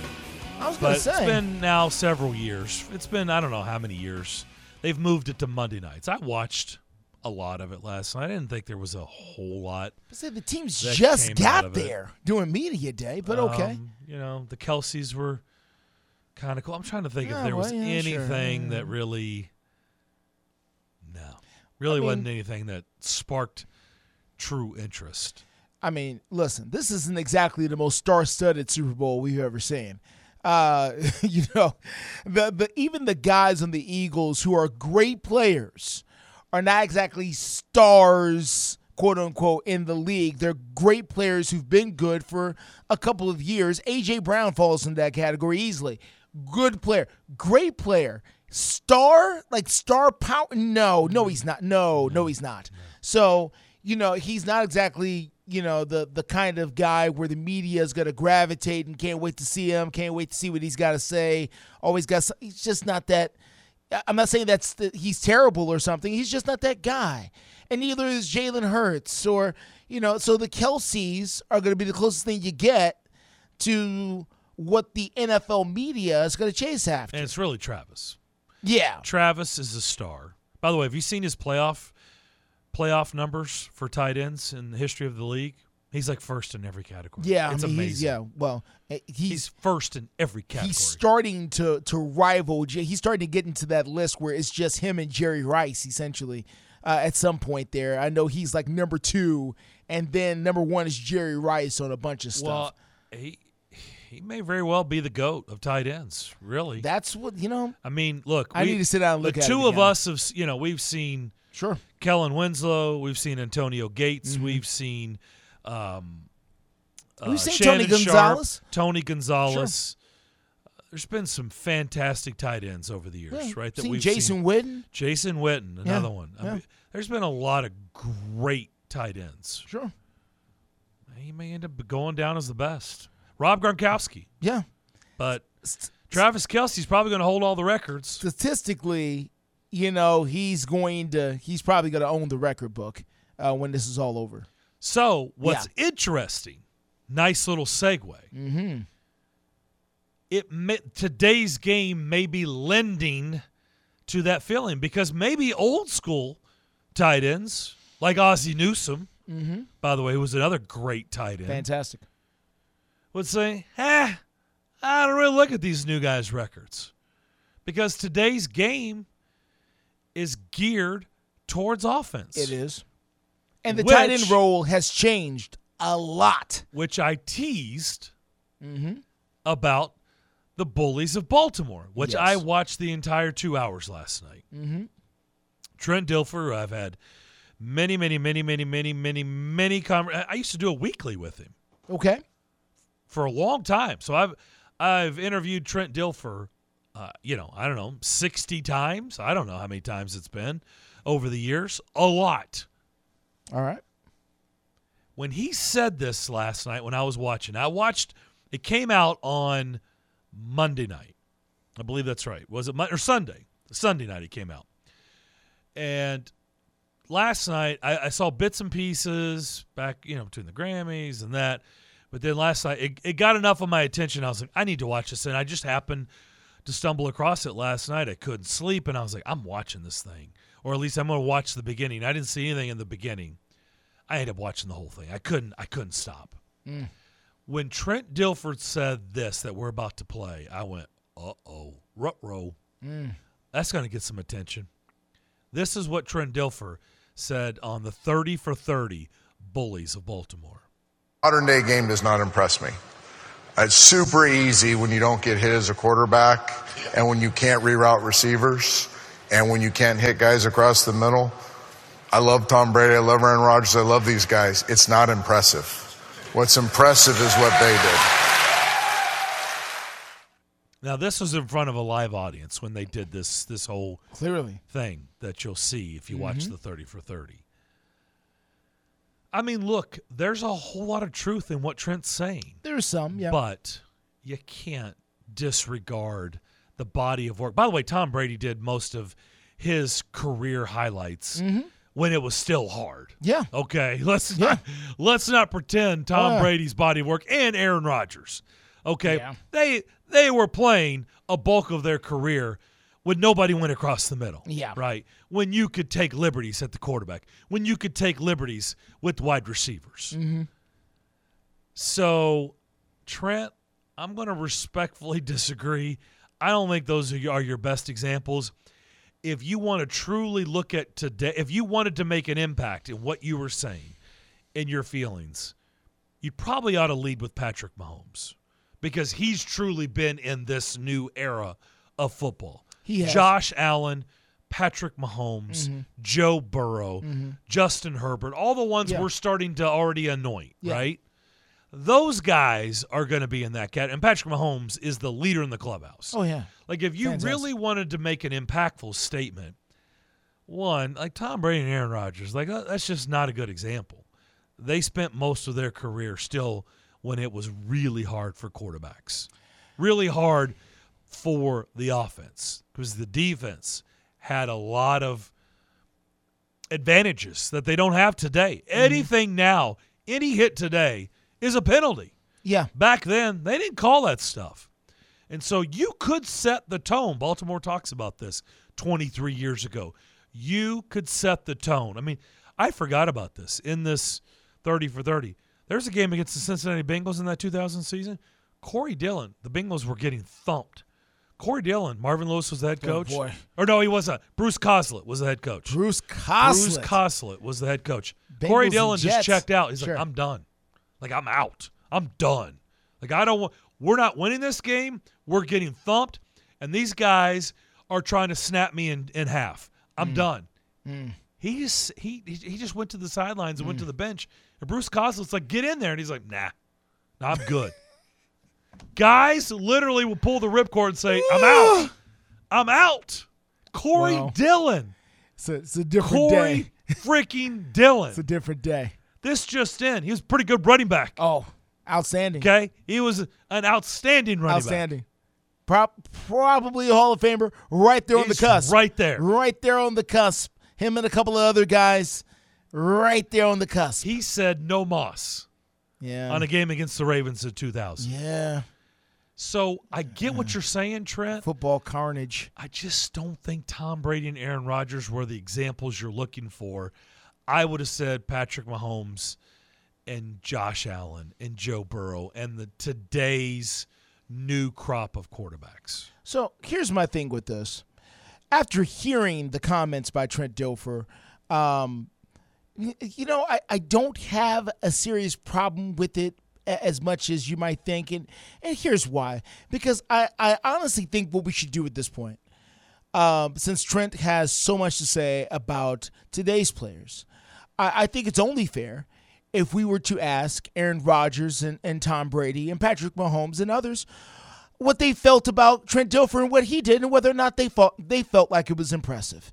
And if they can, give an honest assessment of Trent Dilfer and his play and whether or not they thought it was impressive, then we can just call it even and just have it as it is. And I don't know. I've never played quarterback in the National Football League. But I would venture to say, just taking a little liberty here, that if you sat Tom Brady down and Aaron Rodgers down and Patrick Mahomes down and you put some film of Trent Dilfer on, I don't know. Maybe they would be impressed with what Trent Dilfer did in his overall career as an NFL quarterback. Maybe not. I'm just saying that maybe we should ask them what they think about Trent Dilfer's career, since Trent Dilfer has so much to say about their career. Well, I don't think Trent Dilfer's trying to compare himself to them. He's not? Again, no. I've talked to Trent Dilfer many, many times. Trent Dilfer will tell you he was an average quarterback. He was spent a lot of his time not being a very good quarterback. Made a lot of dumb mistakes. Sure. And wasn't a great quarterback. He would just tell you that. I mean, it's not really that hard hitting of an answer. Look at his career. I mean, right after they won the Super Bowl, he lost the job to Elvis Gerback. Oh, yeah. They brought in Elvis Gerback and said thanks. Yes. Thanks for winning us the Super Bowl. I saw that. I remember that. See you later. Yes. So Trent Dilfer is not proclaiming to be something that he's not. He will tell you he was an average quarterback. Then why he's aware of everything that was said in 2000 about the Ravens. Nobody was giving the offense. Then why is he speaking in this manner? Well, I just think he's being honest and saying that the position was a whole lot more difficult 23 years ago than it is today. He says he's not impressed. He's saying that quarterbacks are throwing more to open guys or to guys wherever on the field because guys aren't scared to go anywhere on the field. I understand today. What he's saying. Back then, guys would not go over the middle. Oh, yes. No, I remember because we had these things called safeties, and they would hit people, and it was legal. Yeah. They were trying to take their heads off. And they no longer did that. Yeah. We can't do that anymore. Because Ray Lewis, you were not going over the middle on Ray Lewis. Oh, no. Well, no, because the middle linebackers. Because you would get crumbled up like an accordion. And really, more than anything, the safeties are the ones that have suffered the most because we just haven't seen them anymore because they're not allowed to do what they used to do. They were just headhunters. Yeah, but Bernard Pollard and those guys. Please, you couldn't do that now. No. And they know it. And I understand. And I understand what Trent Dilfer is saying. I really do. I really get what he's saying. All I'm saying is, for him to roll that out, I'm just saying, also opens him up for scrutiny about what anybody wants to say about him. And I know he's heard it all, and that's fine. But he's going to have to hear it again because for him to come out and say those things in the way he said it suggests to me that what he did was great and hard, and what these other guys are doing is not impressive. No, I don't really. I mean, I understand. Trent Dilfer has been that guy for 23 years, like Rex Grossman. Mm-hmm. We had a caller bring up Rex Grossman. Rex Grossman, we all know the list. Brad Johnson. Yeah. Rex Grossman. Yeah. Trent Dilfer, mm-hmm. right?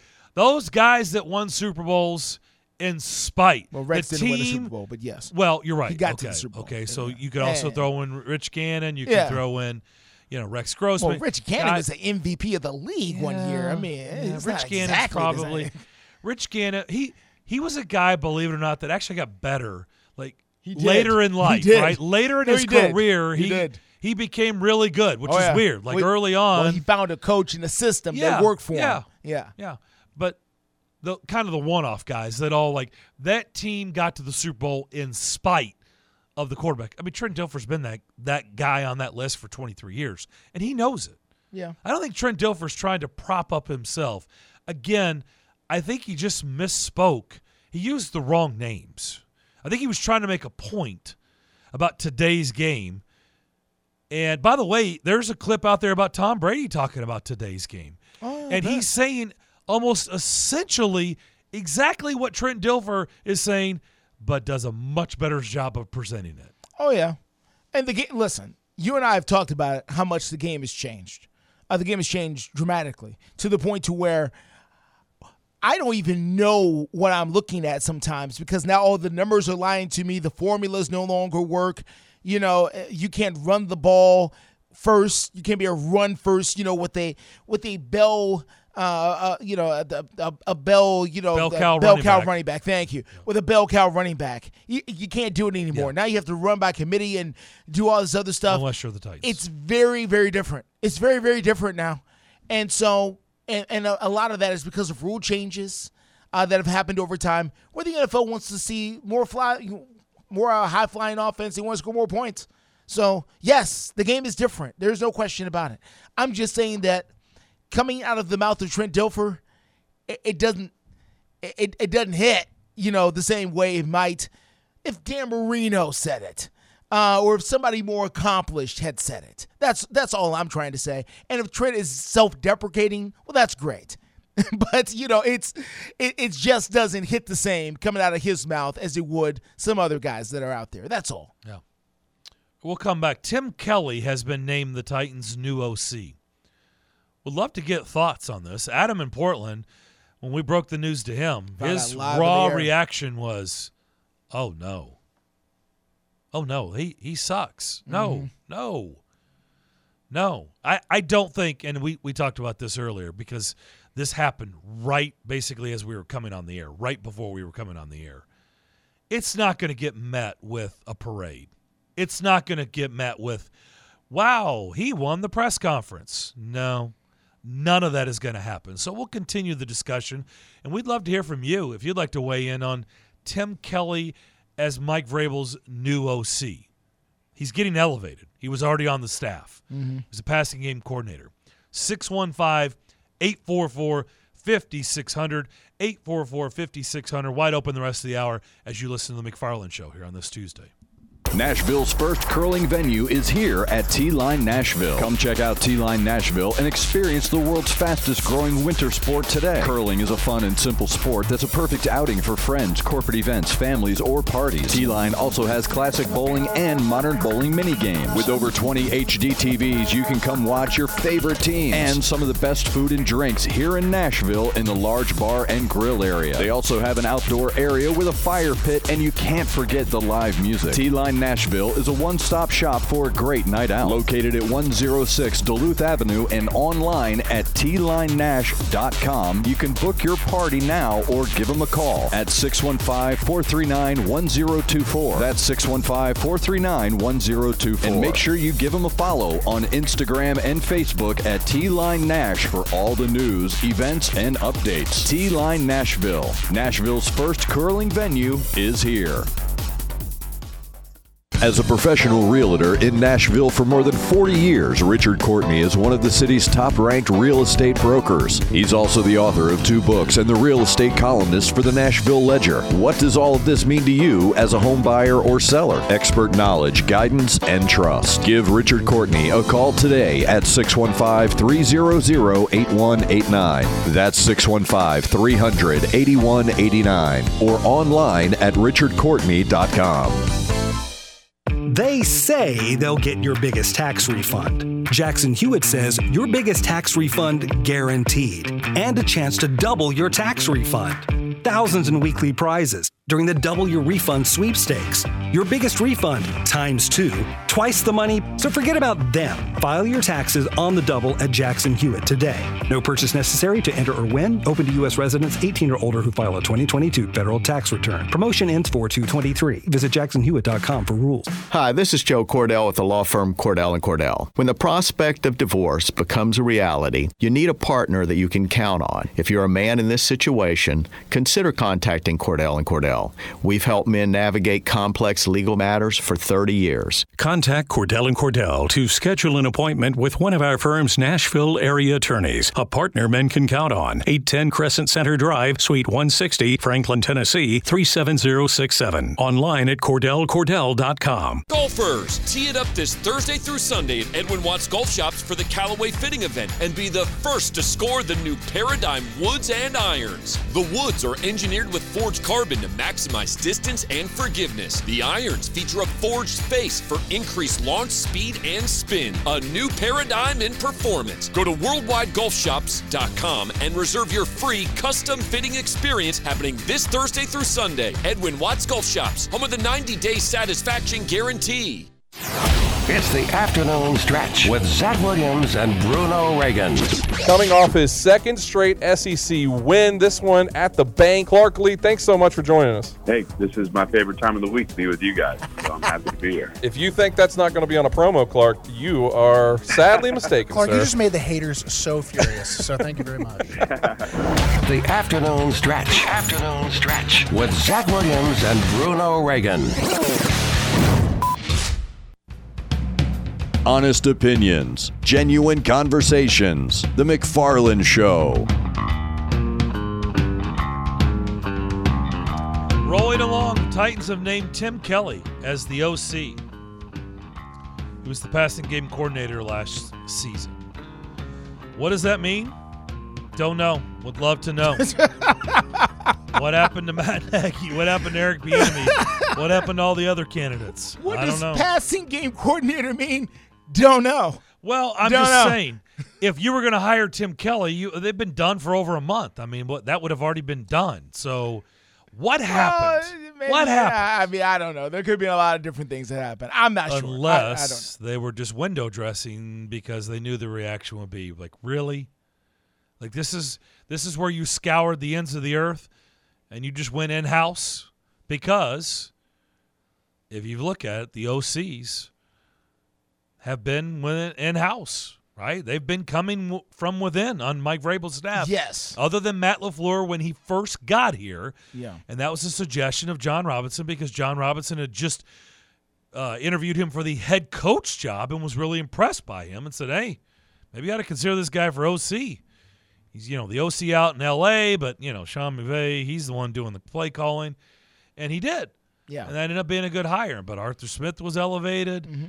Todd Downing was elevated. And now Tim Kelly was elevated. Tim Kelly, who does have experience. He's offensive coordinator for 3 years in the National Football League with the Houston Texans.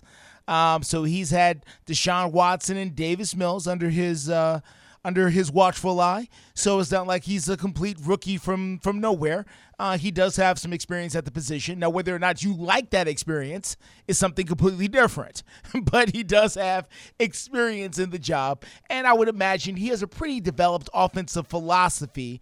Anytime you spend 3 years doing something, you kind of have a good idea of what you want to do as soon as you get in the door. No way he doesn't, so that part is fine. Now, whether or not it works, well, isn't that the question for everything? Is it going to work or not? But at the very least, he won't have to try to figure out, how do you do this job? How do you call plays? How do you manage? No, he's already got all that down. You would think after 3 years in the NFL, he would already have that down in that capacity. What I do want to address is this, though, Darren. If you want to – I'm sorry, do you want to chime in here? No, I was just going to say Johnny tweeted at us and said the first thing I'd love to know – from new OC Tim Kelly is please tell me you're not going to run the ball on first down every time, are you? So a lot of fans feel that way. Well, probably not every time, but I would venture to say there's going to be some first down running as long as Derrick Henry is the running back on this football team. That's probably going to happen. So, that's going to be tough. I will say after going through some of the social media comments that are out there.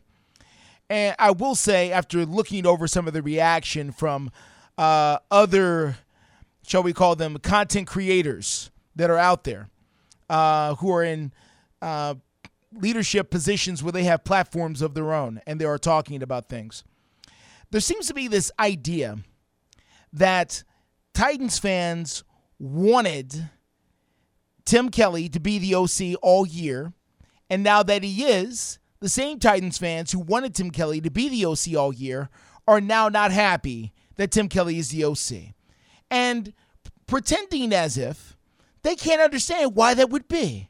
Why is it that you asked for something all year, and now that that something has happened, you're not happy about it? I don't understand what the – I just don't – I don't get it. What's wrong? You guys are never happy. You guys are never satisfied. Okay, let me just address this real quick. Darren, you and I are on a road trip. We're in a car, all right? You and I are going down the highway. I got a tire that's going bad. Oh, that's bad. It's going bad, okay? It's giving us problems. It keeps losing air, you know. Wobbly. Think it's wobbly. We think we got a nail in it. Okay, listen, I've got another tire in the back, but we really don't know a whole lot about it. We've got questions about it. We're a long way from a service station, okay? So we can either keep the tire that's on here or we can switch it out to this other tire that we're not sure about. Now, listen, once we switch it out now, we can't get the other tire back. It's gone, okay? We're either going to keep the same tire and roll with it or we're going to switch to this other tire that's also where we're kind of iffy about it. We're really not sure, okay? So now we keep rolling. We get to our destination, okay? We didn't switch out the tire. We kept the spare in the back as intended, and we're fine. But now we're at, you know, whatever auto store of your choice, and we can buy any tire we want now. It's wide open. We can buy any tire we want. And after looking at all the brand new tires and all the other stuff out here, you know what we did? We went and put the spare that was in the trunk on the car and kept it moving. That's what we did. And now the question could be asked, well, if you were just going to put the spare that you already had on the car, I don't understand why did we stop and do all that shopping then? I mean, what's the point if you were just going to put the spare on? You know, now I'm upset because we could have had all this other stuff, but instead we just put the spare we already had in the backseat on. This makes no sense. We should have just put the spare on to begin with. I don't understand. So you can't understand the concept of once you had no choice. You only had one other choice. But now we have tons of other choices. Tons of other choices. And you decide, oh, we're just going to go with the spare. And you can't understand why people wouldn't be having some questions about that. You looked over all the choices and decided that the spare you already had was the best choice. I'm not trying to compare Tim Kelly to a spare tire, even though I just did that. Yeah, you did. I did. Yeah. But in all honesty, that's what the Tennessee Titans have done. The Tennessee Titans have looked around and decided the best fit for them and their particular vehicle is the spare they already had. And some people are questioning after looking over everything because now you have more choices, because before you had one choice, now you have tons. And you decided to go this route. I'm not sure if this is the right route that you should go here after you had lots of choices. But let's not pretend that we don't understand why a Titans fan might have some questions about that. They have questions about the choice given the new selection, not about the choice itself. If you only had one other thing to do, yeah, but now you had a lot of other things you could have done, and you decided to do this. That's why people are upset. And the thing that makes me a little upset is that they already know that. The people who said that, you already knew that. You know why Titans fans have questions. You understand that. You're just being disingenuous. And that part irks me a little bit. So I'll leave it at that. Maybe trying to solicit a reaction, maybe, possibly, maybe. Could be, maybe. I'll leave that to you. Yeah. Okay. I'll leave that to everybody out there listening. We'll come back. We will wrap up Tuesday's edition of the McFarland Show. We will do that next. When you're away from home and you want down-home cooking, Kitchen Notes at the Omni Nashville Hotel is the answer. Excellent, fresh, and local, just like Grandma used to make. Start your day with a Music City omelet and some prime rib hash, or a cast-iron waffle with Nashville hot chicken. For those wanting variety, hit the biggest breakfast buffet in Music City. And, of course, the world-famous Biscuit Bar. Start your day with the fresh, local, and down-home cooking of Kitchen Notes at the Omni Nashville Hotel, 5th Avenue, downtown. Individual rates, coverage offerings, and savings may vary. Subject to terms and conditions. Not available in all areas. Actual Pie customer. As a small business, we're always looking for ways that we can offer the quality product and get some cost savings. Meet Michelle from J.J. Pfister Distilling Company, a small business in California. When looking for workers' comp coverage tailored to the company's needs, she discovered Pie Insurance. We heard about Pie Insurance being geared for a small business, gave Pie a call, and ended up switching. Is your small business overpaying for workers' comp insurance? See how much you can save at iwantpie.com. Plus, when you sign up for pay-as-you-go billing, your premium is based on your actual payroll, not an estimate, so your workers' comp audit experience is simplified. We saved about 30% off of our workers' comp insurance when we switched to Pie. It's as easy as pie to get the savings you deserve. What are you waiting for? Ask your agent for Pie or get a quote in 3 minutes at iwantpie.com. That's iwantpie.com.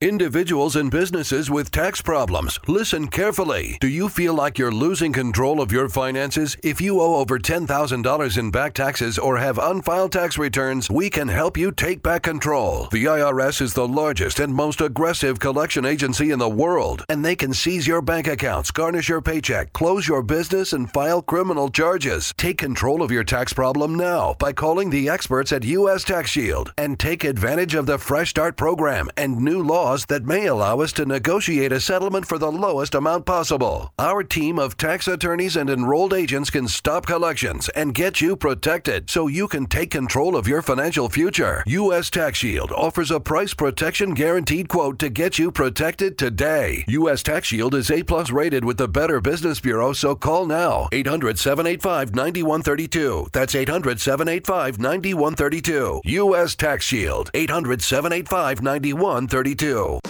If you need a staycation or planning a trip to Music City, stay at Bento Living Chestnut Hill. Voted the best boutique hotel in the city by the Nashville Scene, Bento Living is located on the edge of bustling downtown and boasts on-site dining, shopping, live entertainment on the rooftop, and free fitness classes. Come experience Nashville like a local. Visit bentochestnuthill.com to book your Music City vacation today. It's a Bill Keen Show. Smoked a turkey. Smoked it about 9 hours. You know the little red button? I've never liked that, first of all, and I don't trust it. The internal temperature is what you should trust, not the stupid red button. That red button never popped out either, and I was starting to get worried because my wife likes the red button. I don't. Weekday mornings beginning at 6 on Sports Radio 560 on 95.9 FM.